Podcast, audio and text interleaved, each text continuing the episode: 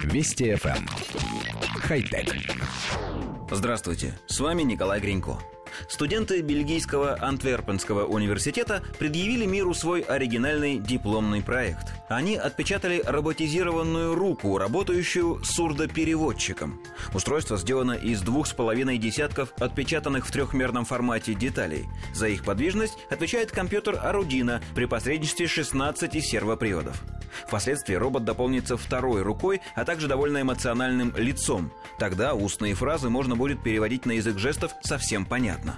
Создатели прибора говорят, что не стремятся заменить профессионалов. Роботизированная рука станет отличным вспомогательным приспособлением в тех случаях, когда опытного сурдопереводчика под рукой не будет. Когда проектные работы завершатся, авторы хотят опубликовать все данные в открытом доступе. Так все, кому доступен 3D-принтер, смогут самостоятельно собрать робота и пользоваться им по назначению. Коллектив редакции нашей программы изучил пресс-релиз. Роботизированная рука изготовлена из пластика и оснащена электродвигателями. Манипулятор установлен вертикально на специальной подставке и обладает такой же степенью подвижности, как и настоящая человеческая рука. Каждый из ее пальцев сгибается в суставах, а вся кисть в итоге способна отображать буквы английского жестового алфавита, хоть и не так быстро, как живой человек.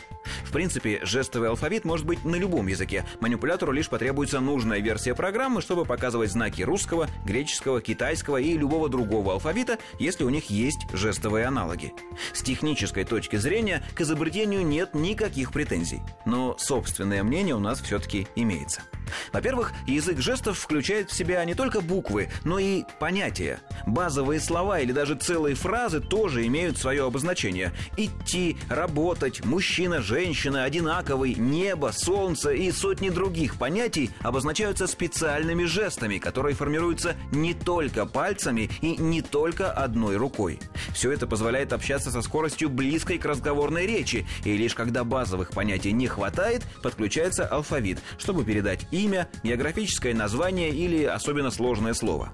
Во-вторых, при передаче многих понятий активно используется мимика. Например, понятие «неприятные», «отталкивающие» можно за полсекунды передать одним коротким жестом и соответствующим выражением лица. А можно десятком букв, и это будет в 10 раз дольше.